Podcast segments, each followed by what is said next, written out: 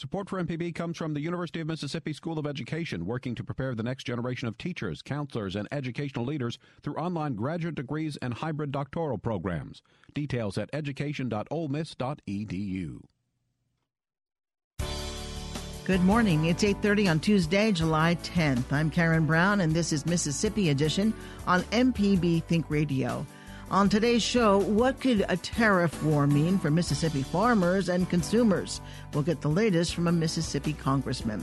Then find out how reports of telemarketing calls are stacking up big fines for companies. We're very, very serious about stopping these calls. They're an annoyance, and they are literally harassing Mississippians. And we'll hear about an event encouraging conversation between Mississippians and members of the press. That's all coming up. This is Mississippi Edition on MPB Think Radio.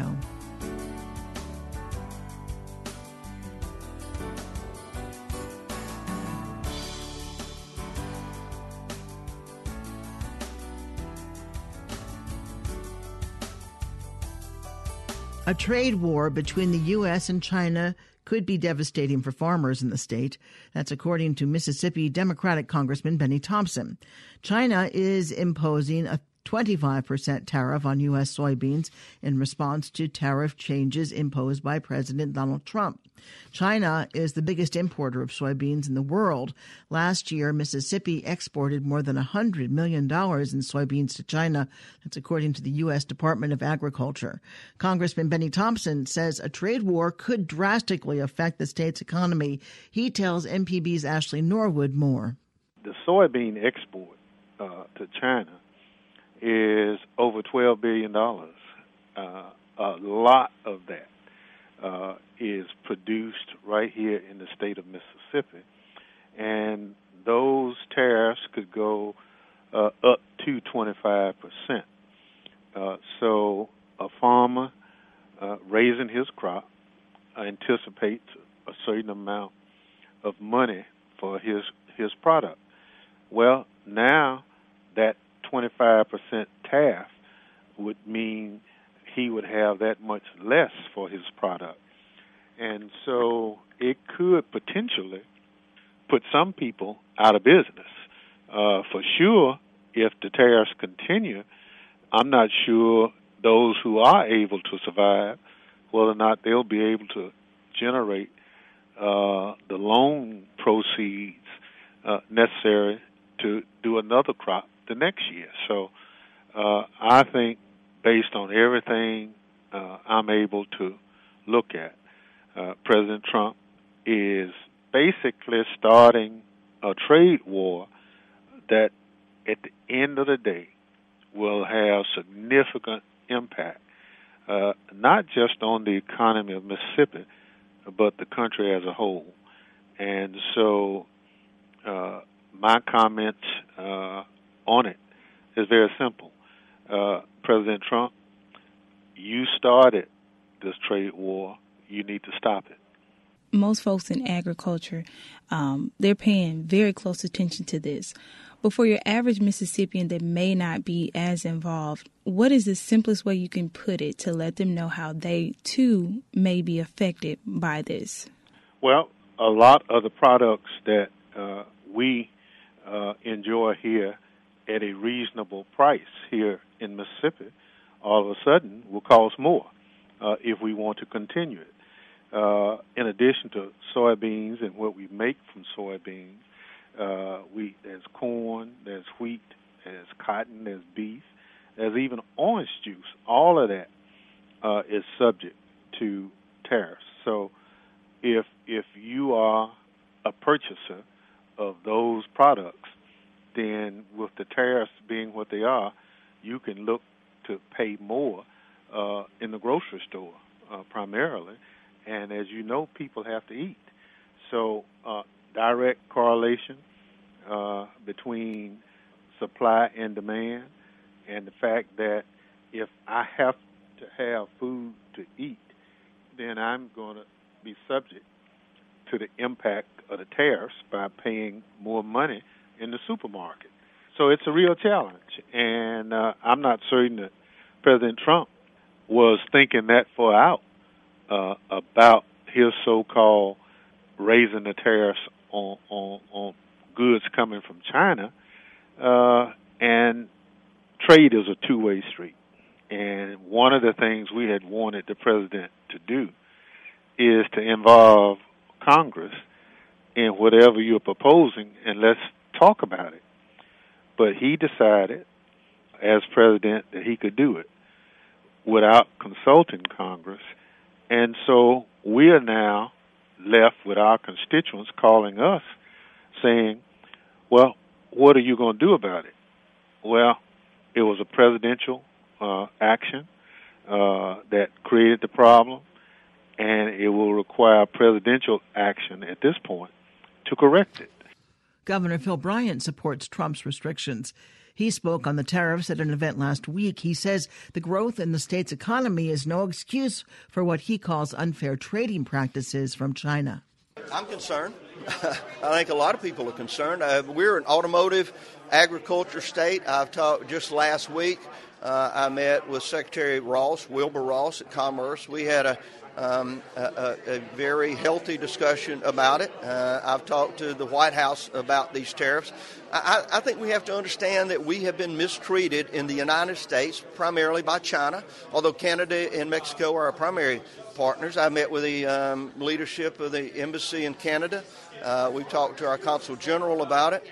But we have to, I think, we have to be willing to absorb some of the challenges that they will cause if we're going to have fair trade with China and Mexico. And those are the two countries just now that I think we have to have serious negotiations with. I hope the negotiations come sooner rather than later. We need to get this behind us. The economy's growing, but we cannot continue to be mistreated by countries like China in our free trade markets. And that's what has been taking place. So I support the president and what he's doing. Governor Phil Bryant. Coming up, find out how reports of telemarketing calls are stacking up in the state. This is Mississippi Edition on MPB Think Radio.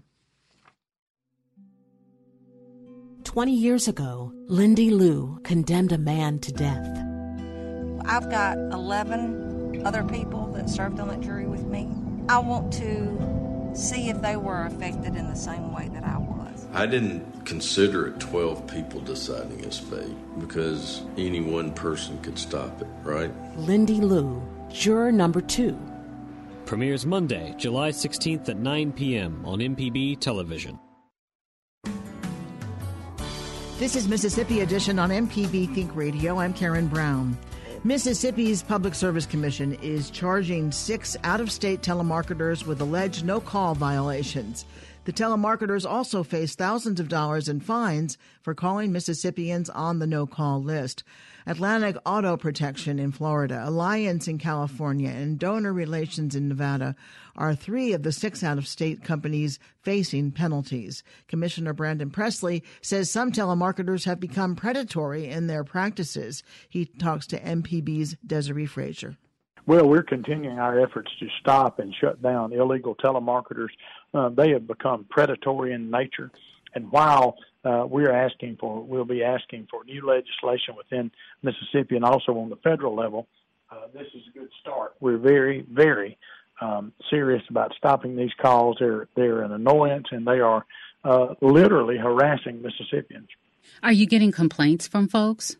Yes, we field complaints daily, dozens of complaints, and we ask the public to continue to report these calls. The technology in place today really makes our investigative process very tough, but all of these cases, all of these investigations, and when we're able to charge these companies, they all start with a report from a citizen. So we encourage you to contact the Public Service Commission. Let us know the calls you're getting. Also, you can download our free app for smartphones. Go to iTunes or to the Google Play, and you'll be able to download it. Put in MS No Call, and it's for free, and you can report the call straight from your cell phone. These 6 telemarketers have 68 alleged violations between them. Do you think the fines will make them stop? I think the fact that if they do not show up and we get a default judgment against them, we then go and attach that judgment to their property. That way, if they ever sell, if there's ever any type of transaction, we've got that judgment attached to their property. Obviously, we're not dealing with Sunday school teachers, so These companies, more than likely, of course, they're out of state, but are fly-by-night type operations. What are the nature of the complaints that you get? What are they saying to people? They're all different types of calls, some selling credit cards, some selling types of insurance, some selling car warranties. It pretty much runs up and down the list. But again, these are companies violating our law. The state has a no-call list. Is it worth being on the no-call list? It absolutely is worth being on the no-call list because we have 144 telemarketers who have registered with the state, and they obviously are going the legal route to register and understand who they cannot call. Being on the no-call list stops you from, possible 144 calls. So that it definitely is worth your time. And again, you can register straight from our smartphone app or by calling the commission. Are these some of the first charges that you have levied, or is this ongoing? This is ongoing. We've levied over, I believe, 40 charges since the first of the year. And of course, those are working themselves through the legal system. How do you feel about what you're able to do to go after these folks? I feel as if we're fighting this battle with one hand tied behind our back simply because the law is not robust enough. We need to have criminal penalties that someone can enforce, whether it be the Attorney General, Public Service Commission, the local law enforcement. I believe that we should be able to seek a warrant for those that were found in violation and lock them up.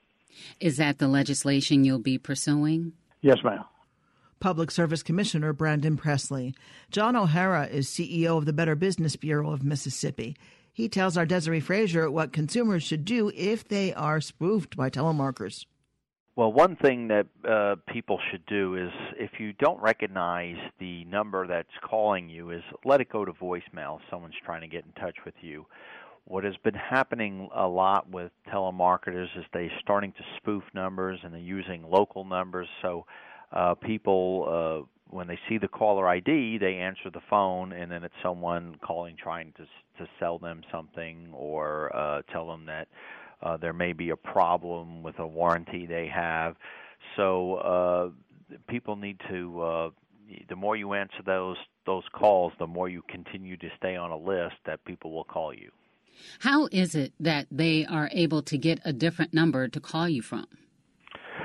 It is what they do is they call it spoofing, and the number that they dial out from will spoof it to look at a local number, and they could be calling from anywhere in the United States. And instead of you seeing an 800 number or an 888 number or an 866 number, you're seeing a 601 or a 622, a 662 or a 228 number. Is that legal? There is no rules about spoofing. Is that something you think that people are going to look at regulating in the future or should be regulated? They do look at that. It's something that has been up for discussion. Now, one thing you have to remember about this is most legitimate companies do not do this. Now, the part of the problems you have with phone telemarketer scammers is they're not from the country and they don't abide by our laws. They don't abide to our do not call list. They do not, they don't take any of that seriously. So they just do it anyway. I have heard there are people getting calls saying that the person is from the IRS and that they have a number of violations. And if they don't call right away within 24 hours, they're going to be arrested. These type of calls frighten people, especially the elderly and those that may not have any idea how the IRS works. So what do you tell people?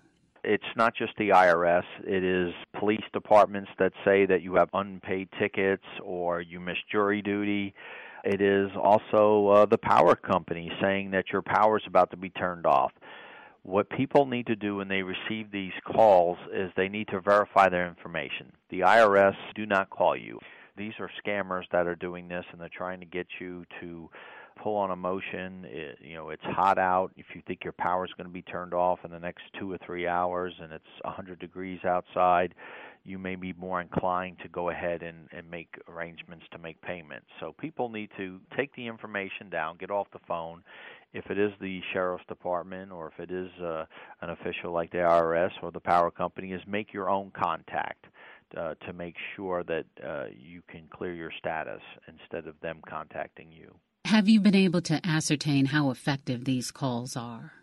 Scaring people into paying money, or getting people to buy something? At the Better Business Bureau here in Mississippi, not a day goes by where someone hasn't called us where they have given out information they shouldn't have because they have done that over the phone. It could be someone saying they're just updating their information, and instead of asking for money, they're asking them to verify their Social Security number and their date of birth, and the way they're verifying is they're just asking what it is, and people are just go ahead and doing it. They get off the phone, and then they realize that was probably not a good idea, and they call us. So this is something that happens here daily where someone is reporting that someone has made that call. Anything that I didn't ask you that's important about this issue? The one thing is that people, unfortunately, need to really just don't go by the number, the ID that comes up. You need to verify that phone number. And if you happen to buy something or if you happen to be asked, you really need to report it to a local authority. You can contact us at the Better Business Bureau. We can point you in the right direction to who people can contact. And if you're on the do not call list and a company does contact you, you can report it to the do not call list. And this helps with finding and prosecuting these companies, and it stops this from happening. So don't just take the call.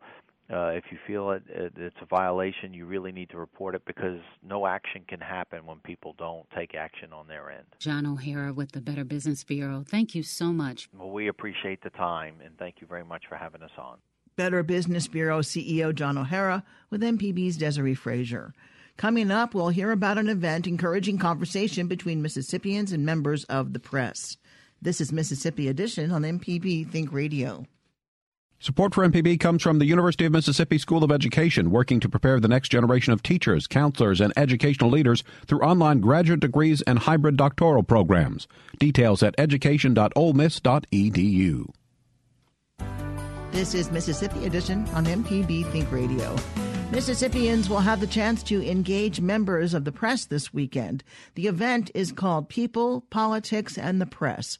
It's an unprecedented collaboration between the Mississippi Humanities Council, Mississippi Public Broadcasting, Mississippi Press Association Education Foundation, the Clarion Ledger, and Mississippi Today.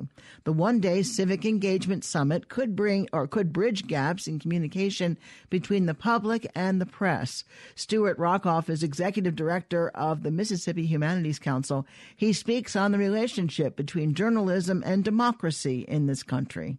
That's the question that we're going to be exploring on Saturday is a strong, healthy democracy requires an informed citizenship.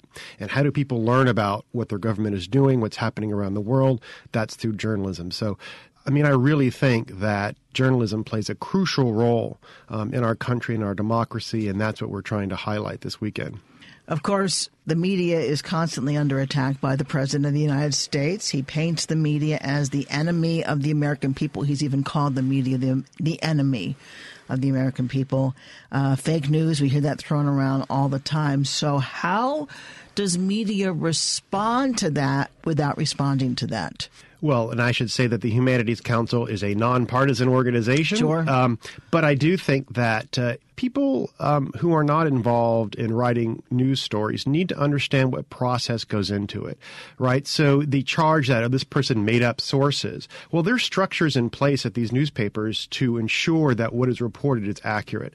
And so I think just educating the public about what goes into the journalistic process, understanding that what you read in your newspaper goes through a long series of editing, and that while nobody's perfect, I think that it's really important that sort of whatever your political persuasion, that being informed about what's going on in your government is really, really crucial. I think that the line between news analysis and actual news gets blurred a lot in our state of media now.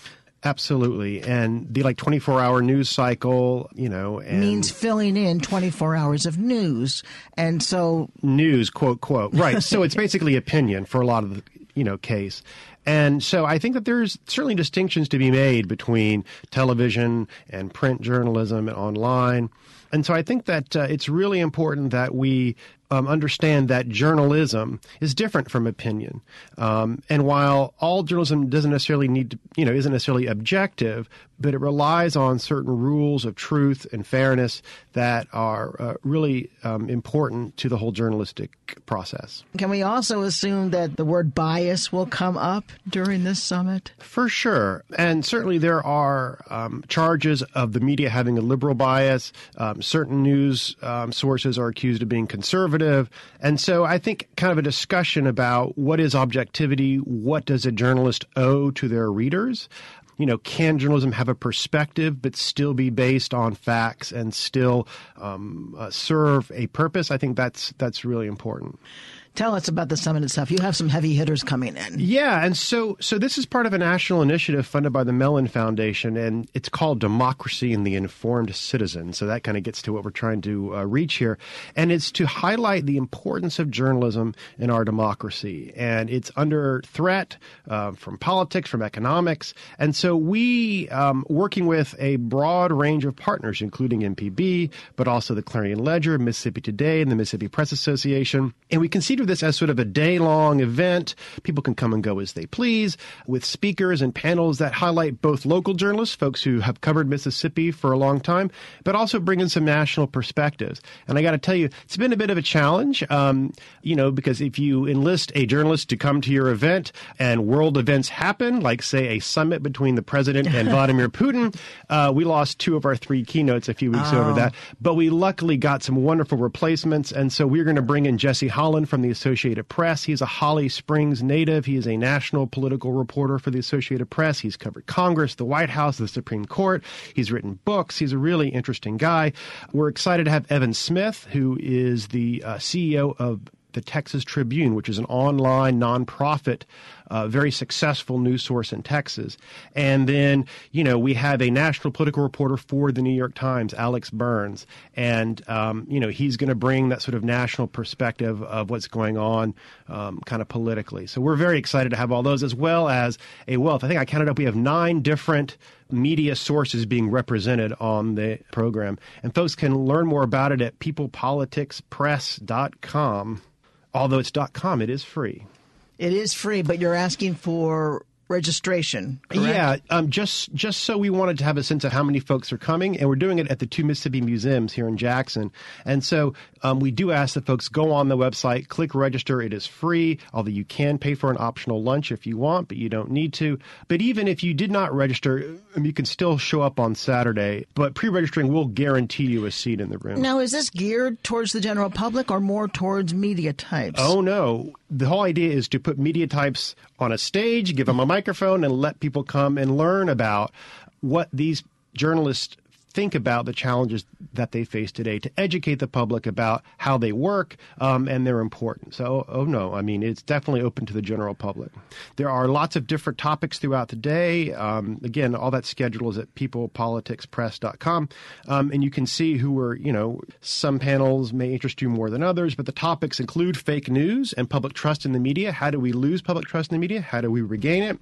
We have a wonderful panel about community journalism. Small-town newspapers have been such an important part of our culture here in Mississippi and around the country. What's happening with them?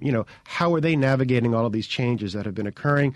We've got a straight politics panel with some political observers to kind of give their opinions about what's happening in Mississippi and in the South sort of politically.